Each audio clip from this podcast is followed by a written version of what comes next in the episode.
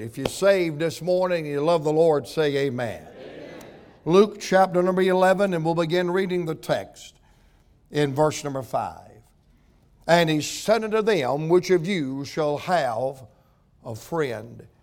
And shall go unto him at midnight and say unto him, Friend, lend me three loaves. For a friend of mine in his journey is come to me, and I have nothing to set before him. And he from within shall answer and say, Trouble me not. The door is now shut, and my children are with me in bed, and I cannot rise and give thee.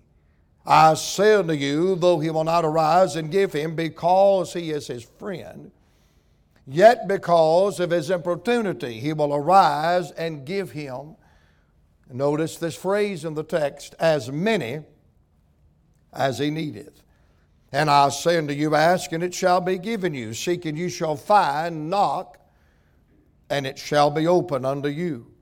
For everyone that asketh receiveth, and him that seeketh findeth, and him that knocketh it shall be open. If a son shall ask bread of any of you that is a father, will he give him a stone? Or if he ask for a fish, will he for a fish give him a serpent? Or if he shall ask for an egg, will he offer him a scorpion? And of course, we know the answer to those questions is no, because the Father has the best interest of his child in mind. Then he tells us in verse 13 if ye then, being evil, know how to give good gifts to your children, how much more shall your heavenly Father give the Holy Spirit unto them that ask him? I gather, reading this text, that God answers prayer. I don't believe today that God would invite you and I into the throne of grace if He was not the prayer hearing and the prayer answering God. I remember the song we sang in Sunday school as a little boy God answers prayer in the morning, God answers prayer at noon, and God answers prayer in the evening to keep our hearts in tune. I'm glad He has promised that He would answer our prayer. I'm glad today that Jesus Christ is our advocate at the right hand of the Father to hear and answer our prayer. Here in our text today, there is what I call a twofold illustration of answered prayer. The last part of our text, verse 11, 12, and 13, he uses what I call the Father illustration. God answers prayer based on the fact that He is our Father. He is our Heavenly Father. He is our loving Father. He is our blessed Father. And because God is our Father, He answers our prayer. The Father has the best interest of His child in mind. And I believe today that our Heavenly Father has our best interest in mind. And as a father loves his child, guides his child, provides for his child, yea, even chastens his child, I'm glad my Heavenly Father loves me. I'm glad He leads me, provides for me, guides me, yes, even chastens me because that's how I know that He loves me. Because who the Lord loveth, He chasteneth. And I'm glad, based on the fact that He is our Father, He answers prayer. The first part of the text, verse 5 down to verse number 8, is what we will zero in today. But He uses what I call not only the Father illustration, but He uses what I call the friend illustration. He not only answers prayer in the fact that He is our Father, but He answers prayer because He is our friend. What a friend we have in Jesus. I'm glad to tell you today that He is not a fake friend. He is not a false friend. He is not a frivolous friend. He is a real, true friend. Someone said, What kind of friend is Jesus? Well, he is what I call a Proverbs kind of friend. Proverbs lays down the qualifications of a true friend. He said, number one, a friend loveth at all times.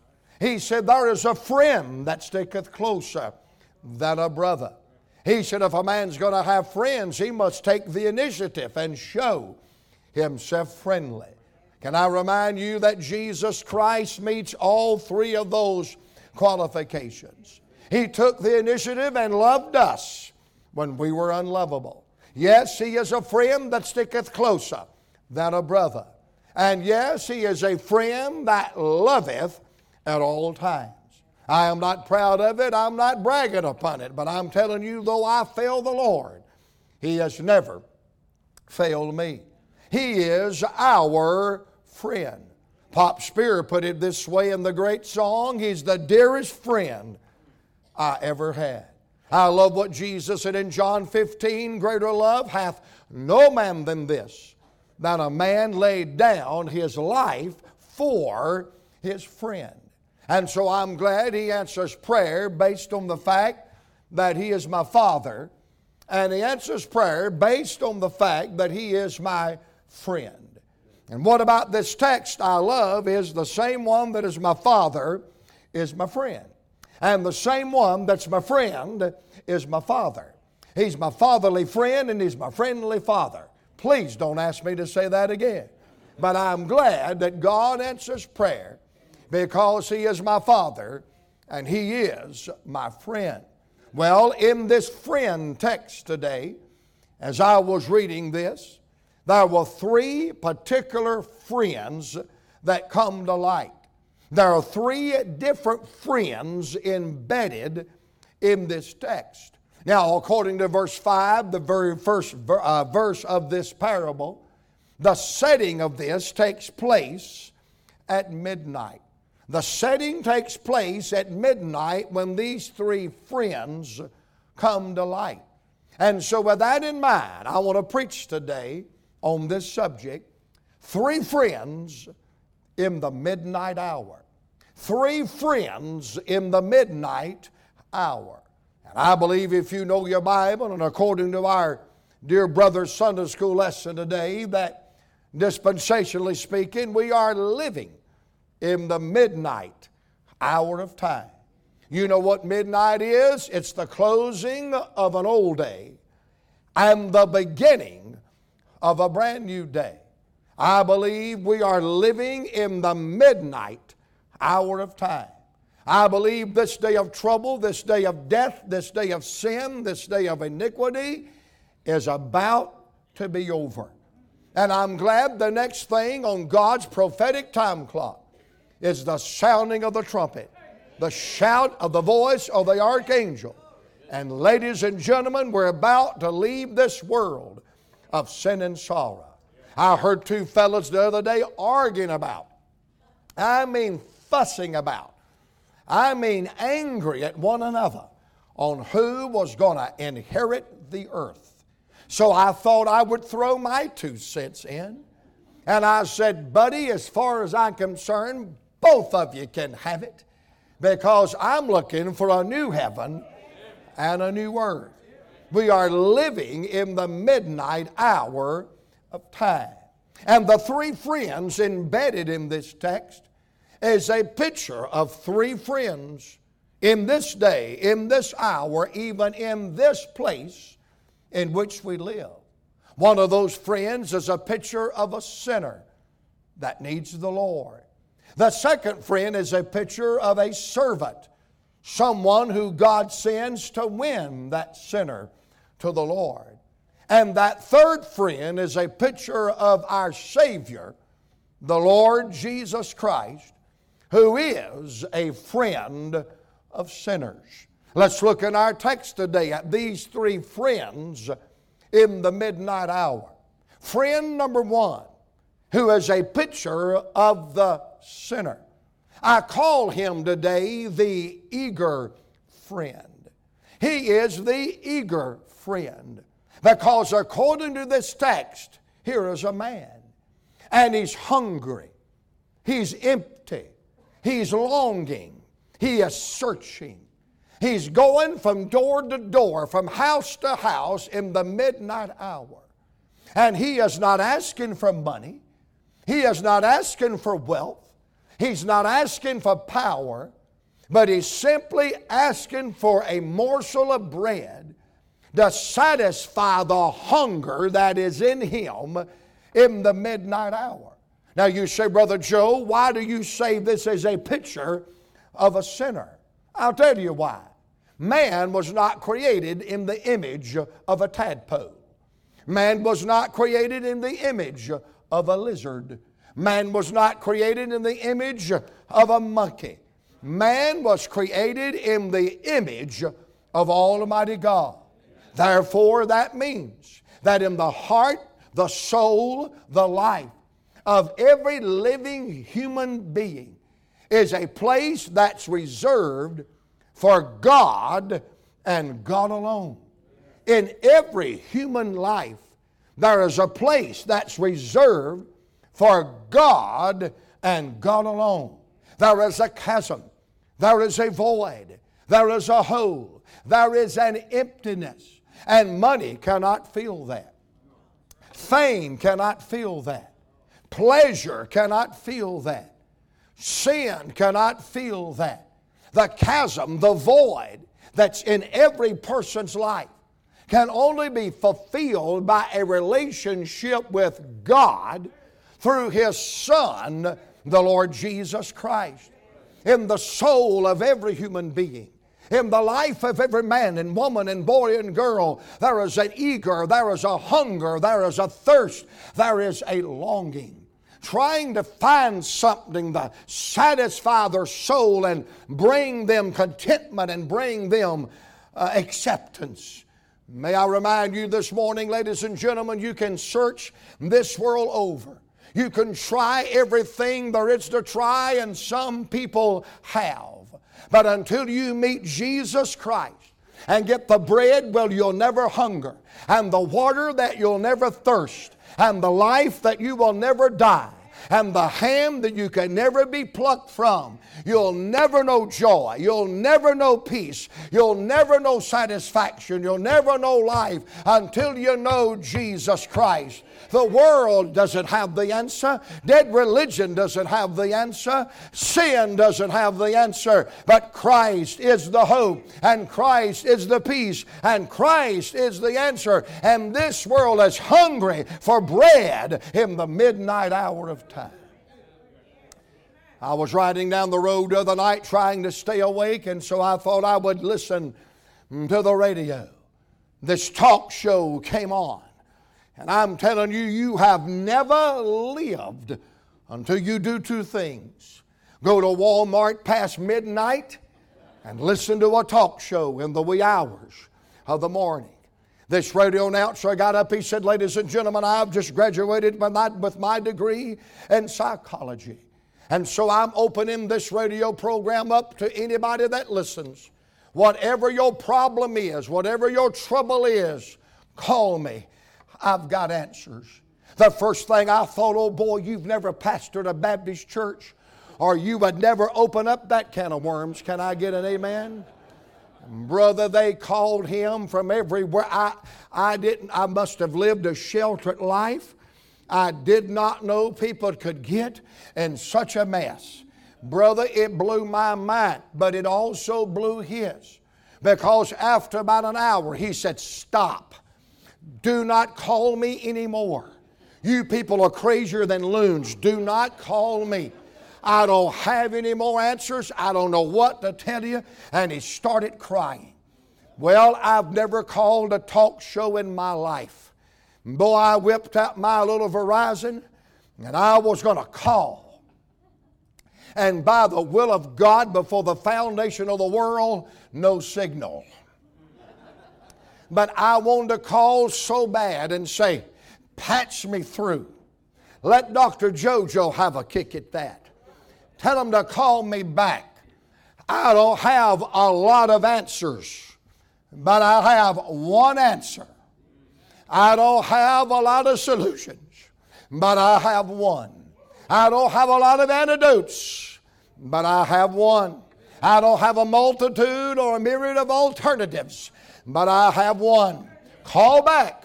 You got questions? We have an answer, and His name is Jesus Christ the rose of Sharon, the lily of the valley, the bright of the morning star, the king of every king and the lord of every lord. And may I say to you today, if there's a longing in your heart and a ho- unholy feeling struggling in your breast, and there is a chasm, and there is a void, and there is a need in your life, look to the cross and look to Jesus. He saves, He satisfies. Christ didn't used to be the answer, He's still the answer. He's the only answer, and there's no other answer outside of Jesus Christ. Men and women and boys and girls are longing and looking and hungry for bread, for God, for life, for joy, for peace in the midnight hour. He's a sinner. He's eager. He's hungry. He's looking for something. Friend number two, he's a picture of a servant. He is a picture of the Christian. He is a picture of you and I. You say, how is that? Because in this text, the second friend has been strategically, providentially, placed in the path of this man who was hungry and looking for something in the midnight hour. By the way, you know where the church is tonight? You know why the church is still here today? You know why we've not been raptured to heaven? I want to tell you something. The very moment you trusted Christ as your Savior, you were as ready for heaven then as you're ever going to be. But God has left the servants he has left the church. He has left the body, the building, the bride of Christ. He has left you and I in this world. We've been brought to the kingdom for such a time as this. God has put us in this place strategically, prophetically, on purpose, in the path of hungry, lost, eager, searching sinners. God has put us in their path because we have the bread, we have the way, we have the hope, we have the answer, we have the life. And it's our responsibility to help sinners find bread in the midnight hour. Let me just ask you this. I wonder how many today you're glad when you were lost and undone without God or His Son.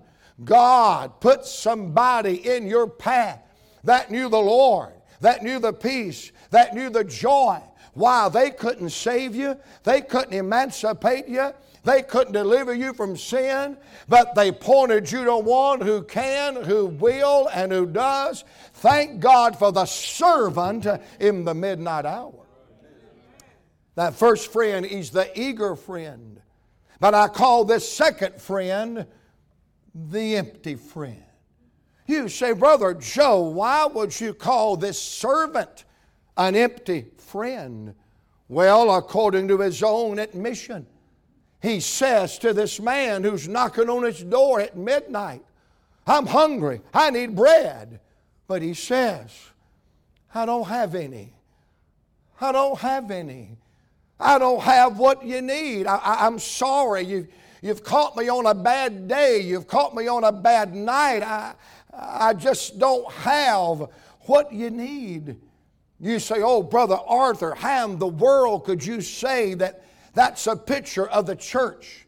Because let's admit it, sometimes we're not what we ought to be. Sometimes we're not prayed up. Sometimes we're not filled up. Sometimes we're not read up. Sometimes we're just plain old backslid and cold and apathetic and indifferent. But, ladies and gentlemen, when we're cold, backslidden, indifferent, apathetic, we can't meet the need of this world that needs the Lord.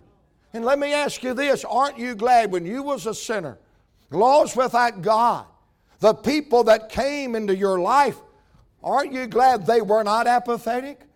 They were not empty. They were not backslidden. They were not cold and indifferent. I don't believe America needs any more cold Christians. I don't believe America needs any more cold churches. I don't believe America needs any more preachers and deacons and teachers and Christians running on empty. By the way, there is no excuse for a child of God to run on empty. We can have the fullness of power and the fullness of the anointing and the fullness of the bread of God in our life. God has put us in the path of people that need peace, they need joy, they need hope, and we need to be hot, full, anointed, running over. We don't need to run on empty. We need some fresh, warm, hot bread from heaven. Ladies and gentlemen, we got the answer. Let's give it to them. We've got the peace and the joy. Let's give it to them. That's what revival is about. God, fill us, warm us, give us what we need so this lost and dying world can hear the gospel and be saved and we can fulfill our divine calling that God has put upon our life. I see this eager friend. He's a sinner, he's looking for bread. I see this empty friend, he's a servant, and he needs to get a hold of something because somebody's depending upon him. Oh, but in closing, I see the third friend. He's a picture of the Savior, the Lord Jesus Christ. You say, how does he picture Jesus? Because he's got bread when nobody else has bread. You know, I enjoyed that so much. Can I say that again? He's a picture of the Savior, he's a picture of Jesus because he's got bread when nobody else has bread. Now, that first friend, he's eager. That second friend, he's empty. Oh, but that third friend, Jesus, I call him the efficient friend because he had bread even at midnight. He not only had enough bread at midnight, he had more than enough bread. I'm about to feel good right here. He had more than enough bread at midnight, and he was willing to get up at midnight and give that man what he needed to fulfill his divine appointment. You say, well, you said those three friends represent three people that's here today. You better believe it. There may be a lost person here today needing the bread. Christ is the answer. There may be some saints of God that needs an old-fashioned bread warming up revival.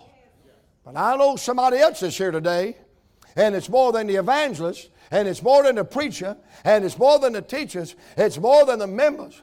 The Lord God Almighty through the person of Jesus Christ and the power of the Holy Spirit has moved upon us and the bread is here, and the life is here, and the peace is here. And it may be dark, it may be sinful, it may be apostate, it may be iniquity abounding on every hand, but our friend named Jesus Christ is willing and able to arise in this moment and give us the bread and the power and the revival that we need. Christ can give us what we need in the midnight hour because He's the Savior who's got bread.